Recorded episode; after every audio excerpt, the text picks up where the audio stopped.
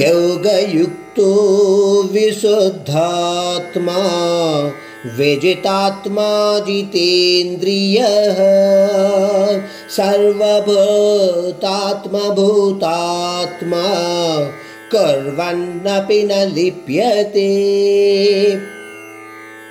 ఈ శ్లోకంలో శ్రీకృష్ణుడు యోగయుక్త అన్న పదాన్ని వాడాడు ఒక రకంగా చూస్తే ఈ విషయం గురించి మనము మూడవ అధ్యాయంలో కూడా యోగయుక్తుడైన వాడి లక్షణాలను గురించి వివరంగా చెప్తున్నప్పుడు తెలుసుకోగలిగాము అవి ఏమిటి అంటే ముందుగా మనో నిగ్రహము ఇంద్రియ నిగ్రహము కలిగిన వాడై ఉండాలి అటువంటి వ్యక్తి.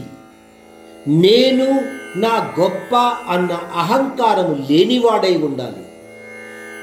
మమతానురాగాలను విడనాడిన వాడై ఉండాలి. కర్మ ఫలాశక్తి లేనివాడై ఉండాలి. అంటే ఎటువంటి ఫలాశక్తి కూడా లేకుండా ఉండాలి.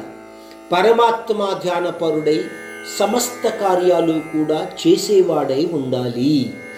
ఇవి మూడవ అధ్యాయంలో యోగయుక్తుడైన వ్యక్తి యొక్క లక్షణాలుగా చెప్పబడ్డాయి. మూడవ అధ్యాయంలో చెప్పిన ఈ విషయాలనే పరమాత్ముడు అంటున్నాడు. అర్జున మనస్సును వశములో ఉంచుకున్న వ్యక్తి ఇంద్రియ నిగ్రహము కలిగిన వాడై ఉంటాడు. ఆత్మశుద్ధి కలిగిన వాడు పరమాత్మ స్వరూపాన్ని తన ఆత్మగా భావించేవాడు. అటువంటి వ్యక్తికి కర్మ బంధాలు ఎటువంటి పరిస్థితులలోనూ కూడా అంటవు సుమా.